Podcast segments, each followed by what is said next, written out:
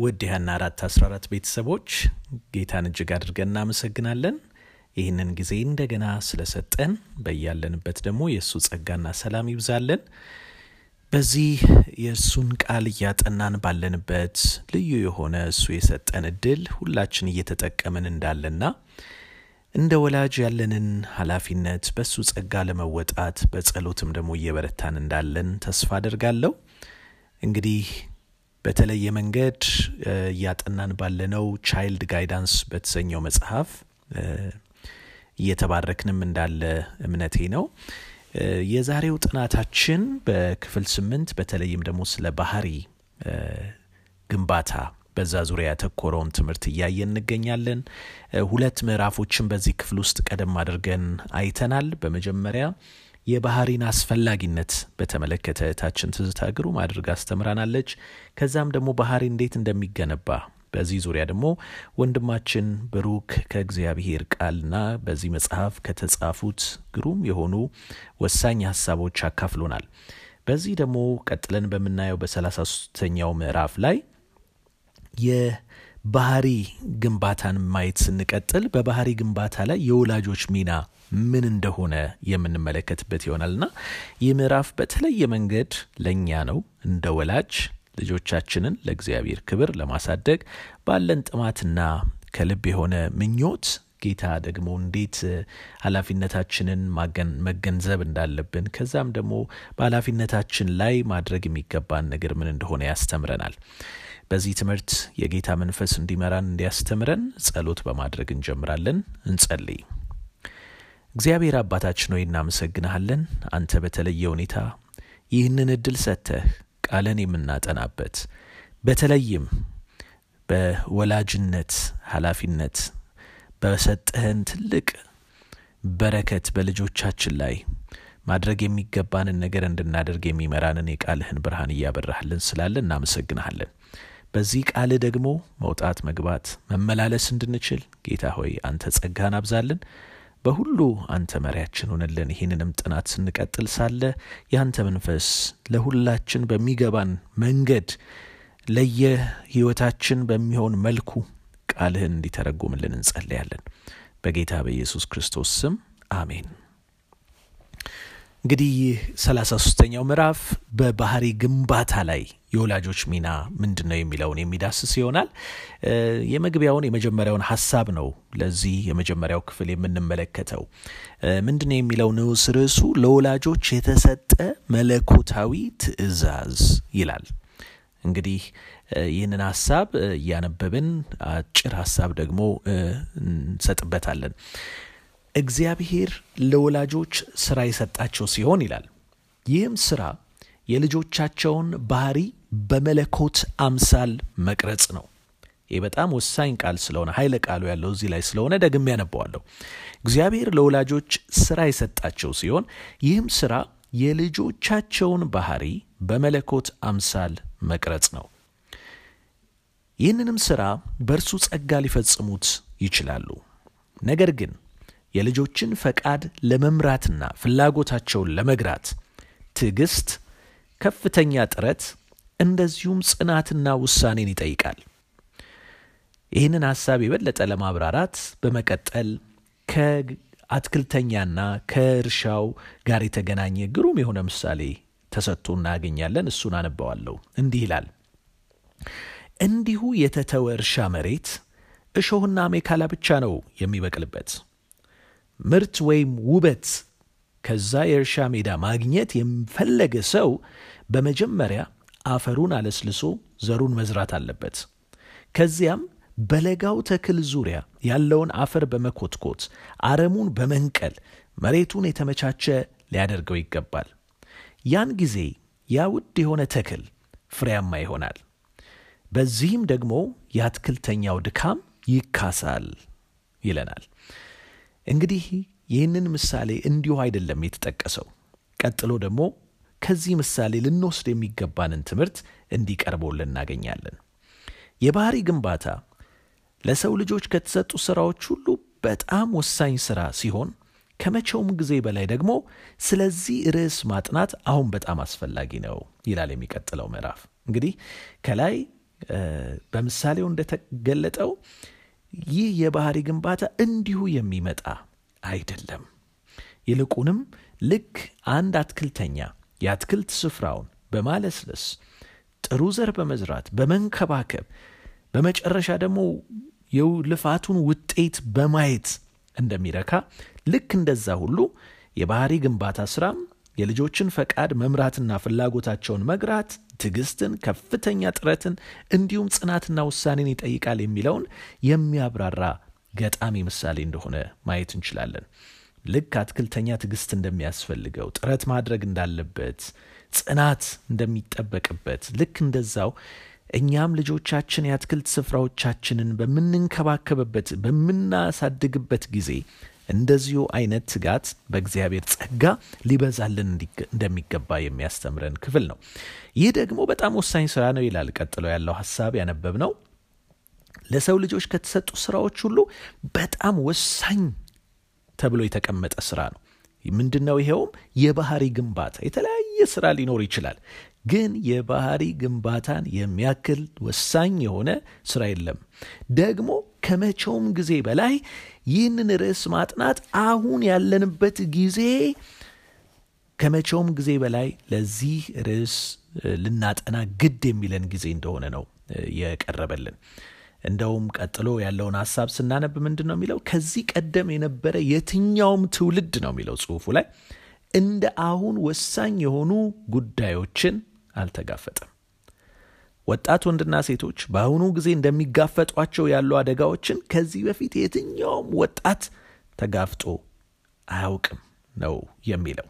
በእርግጥም ትክክል ነው ወገኖች። አሁን ያለንበትን ዘመን ስናይ ይህንን የመጨረሻ ዘመን ክፋት የነገሰበትን ሰዎች በነውራቸው ክብርን እየፈለጉ ያሉበትን በዙሪያችን ያለውን የሞራል ውድቀት ስንመለከት ወገኖች በዚህ ዘመን ያሉ ለጋ አእምሮች በቤታችን የያዝናቸው ሕፃናት ልጆች የሚያድጉ ታዳጊ ልጆች ያለባቸው ክፉ የሆነ የጠላት የዲያብሎስ ተጽዕኖ በቀላሉ የሚታይ አይደለም። ትላንትና ከአንድ 14 15 ዕድሜ ካለው ወጣት ጋር ለማውራት እድል ገጥሞ ነበርና ይህንን በተመለከተ ነበር ስንጫወት የነበረው። ምን ያህል እያሰብኩኝ ወደኋላ በሱ ዕድሜ በነበርኩበት ጊዜ እኔ እንደዚያ ወጣት ወይም እንደዛ ገና ለጋ የሆነ ልጅ ምን አይነት ፈተናዎች ነበር የነበሩት በዙሪያዬ? ምንድን ነው የነበረው የክፉ ተጽዕኖ? አሁንስ ያለው ምንድን ነው የሚለውን በማነጻጸር ነበር አንዳንድ ሀሳቦችን ስንለዋወጥ የነበረውና በእርግጥም እዚህ ጋር የተጻፈው ቃል እውነት ነው። ከዚህ ቀደም የነበረ የትኛውም ትውልድ እንዳሁኑ ያለ እጅግ የከፋ ክፋትን አልተጋፈጠም። ስለዚህ ልጆቻችን በዚህ የከፋ ትውልድ መካከል ነው እንግዲህ እያደጉ ያሉት። ለዚህም ነው ስራችን እጅግ ወሳኝ የሚሆነው። ምናልባት በተለይ ከጾታ ጋር በተገናኘ ያለውን የዚህን ዘመን ችግር እዚህ ላይ እንደ አብነት ልናነሳ እንችላለን፣ እንደ ምሳሌ ልንጠቅስ እንችላለን።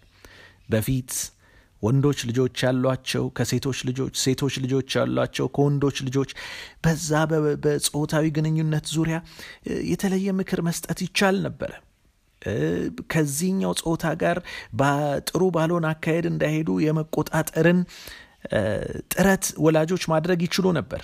ዛሬ ግን በተመሳሳይ ጾታ መካከል የሚደረገውን ነውር በምንመለከትበት ጊዜ ከየት ነው ልጆቻችን ሊደበቁ ከየት ነው ልጆቻችንንስ ልንሸሽግ የምንችለው የሚለው ጥያቄ ውስጣችን ይቀራል። ምናልባት በዜናው ሰምታችሁት ይሆናል። በእስራኤል አገር እንኳን በእስራኤል አገር ሕጉን እናውቃለን፣ ሕጉን እንጠብቃለን፣ የሕጉ ጠበቃዎች ነን የሚሉ ሰዎች የሙሴን ሕግ አምስቱን የሙሴን መጽሐፍት የሕይወታችን መመሪያ አድርገናል የሚሉ የሃይማኖት አስተማሪዎች እንኳን ሳይቀሩ ተመሳሳይ ጾታ ያላቸውን በማጋባት ያችም አገር ያንን ጋብቻ በመፍቀድ ከሌሎች አገር ጋር በምትቀላቀልበት ጊዜ ወገኖቼ ምን ያህል የሞራል ውድቀት ላይ ይህ ዘመን እንደደረሰ በግልጥ የሚያሳይ ነው። ስለዚህ ከፊት ለፊታችን ያለው ጊዜ ለልጆቻችን ቀላል ጊዜ አይደለም። ያንን ነው እንግዲህ ይህ ምዕራፍ እያሳየን ያለው። ከመቼውም ጊዜ በላይ የባህሪን ግንባታ በተመለከተ ማጥናት ካለብን አሁን ነው ማጥናት ያለብን። ከመቼውም ጊዜ በላይ የባህሪ ግንባታን በተመለከተ መጸለይ ካለብን አሁን ነው መጸለይ ያለብን። ምክንያቱም ባህሪያቸውን የሚያፈርስ በራሱ ክፉ አምሳል ለመቅረጽ የሚፈልግ ጠላት እጅግ ቆርጦ በትጋት እየሰራ ባለበት በዚህ ክፉ ዘመን ላይ ልጆቻችን ስለሚገኙ ነው። የበጎ ተጽዕኖ እጅግ ተመናምኖ የክፉ ተጽዕኖ ደግሞ እጅግ ተጠናክሮ በእነሱ ላይ እየሰራ ባለበት በዚህ ዘመን ላይ ነው ዛሬ እኔና እናንተ ወላጆች ይህንን ትኩረት ሰጥተን ልናስብ የሚገባን። እንግዲህ የመጨረሻው አንቀጽ ምንድን ነው የሚለው? ወላጆች እነሆ ስራችሁ የልጆቻችሁን ባህሪ ከእግዚአብሔር ቃል ትእዛዝ ጋር የተስማማ አድርጋችሁ መቅረጽ ነው ይልና ይደግመዋል። ይህ ስራ ዋናው ይሄ ነው። በግንባር ቀደም ቦታ ሊሰጠው ይገባል። ግንባር ቀደም የሆነ ቦታ ዘላለማዊ ውጤት አለውና ለምንድን ነው ግንባር ቀደም ቦታ ልንሰጠው የሚገባን? ከሌላው ሁሉ ቁንጮ የበላይ ልናደርገው የሚገባን? ምክንያቱም ሌሎች ሁሉ ነገሮች ለልጆቻችን የምናደርጋቸው ቀደም ብለን እንዳየነው ውጤታቸው ዘላለማዊ አይደለም። ምድር ላይ የሚቀሩ ነገሮች ላይ ነው እየተረባረበን ያለ ነው። ከዚህ ወደዛኛው ዓለም ይዘን የምንሻገረው ግን የራሳችንንም ሆነ የልጆቻችንን ባህሪ ነው። ስለዚህ ዘላለማዊ ውጤት አለውና በባህሪ ግንባታ ላይ ቆርጣችሁ ተነሱ ነው የሚለን። ግንባር ቀደም ቦታ ስጡት። በመቀጠል እንደዚህ ይላል፣ የልጆቻችሁን ባህሪ መገንባት እርሻችሁን ከማልማት የበለጠ ዋጋ ያለው ስራ ነው። ምናልባት እርሻ ያለን ሰዎች ካለን የምናርስ ካለን ከዛ የበለጠ የምትኖሩበትንም ቤት ከመገንባት የበለጠ ነው። ምናልባት ያ በጣም የምንፈልገው ነገር ሊሆን ይችላል፣ ቤት መስራት፣ የራሳችን ቤት አለን ማለት ግን የምትኖሩበትን ቤት ከመገንባት የበለጠ ነው። ከዛ ደግሞ መጨረሻ ወይም ማንኛውም አይነት የንግድ ስራን በዛም ውስጥ ከመሳተፍ በላይ ነው። በአጭሩ ከየትኛውም ስራችን በላይ ይህ ትልቅ ስፍራ ሊሰጠው የሚገባ ስራ ቢኖር የባህሪ ግንባታ ነው። የሚያሳዝነው ግን ወገኖች ይህንን ክፍል እያጠናውኝ ወደ ልቤ ሳመጣ የነበረው ሁላችን ምን ያህል በስራችን ላይ ባተሌ እንደሆንን ነው። የብዙዎቻችን ልጆች በመስሪያ ቤታችን በምናጠፋው ጊዜ መሰዊያ ላይ የተሰዉ ናቸው። ስራችን ለልጆቻችን ከምናሳልፈው ጊዜ ይልቅ የበለጠ ቦታ አለው። የተለያዩ ኮሚትመንቶቻችን የተለያዩ ነገሮች ውስጥ የምንጫወተው ሚና ከተሰጠን ከዚህ ዋና ስራችን የበለጠ ቦታ የምንሰጥበት ብዙ ጊዜ ነው ያለው። ስለዚህ ወገኖች ዛሬ ይሄ ትምህርት በዋናነት ወደ ልባችን ሊያመጣው የሚገባ የመንፈስ ቅዱስ ወቀሳ፣ ተግሳጽ፣ ምክር ቢሆን ቢኖር የልጆቻችን ባህሪ ግንባታ ላይ ዋናው ትኩረታችን እንድናደርግ ነው። ጊዜያችንን በዛ ላይ ገንዘባችንን ቢሆን ያለንን resource ቢሆን እዚያ ላይ በዋናነት እንድናፈሰው ነው። ይህ ነው ተቀዳሚ ስራችን። ይህ ነው ዘላለማዊ ውጤት ያለው ስራ።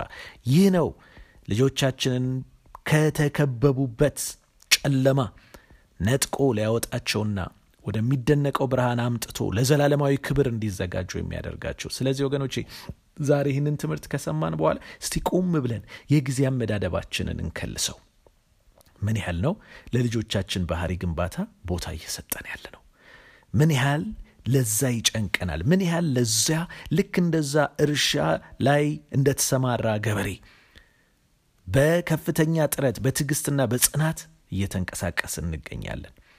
ያን የዘነጋን ካለን በስራችን የተጠመድን የልጆቻችንን አካላዊ ፍላጎት ስላሟላን ብቻ ወይም በምድራዊ መስፈርት ስኬት የተባለውን ነገር እያገኙ እንዲያገኙም በመፈለግ በዚያ ላይ ብቻ ያተኮርን ካለን ዛሬ የተሰጠን ዋነኛ ስራ የባህሪ ግንባታቸው ይኸውም በመለኮት አምሳል ባህሪያቸውን የመቅረጽ ስራ እንደሆነ እንድናስብ እግዚአብሔር በጸጋው ይርዳን። ጌታ መንፈስ ቅዱስ በእርሱ ድምፅ እንዲናገረንና በሱ ደግሞ ኃይል ለቃሉ የሚገባውን ምላሽ እንድንሰጥ ለሁላችንም ጸጋውን ያብዛልን።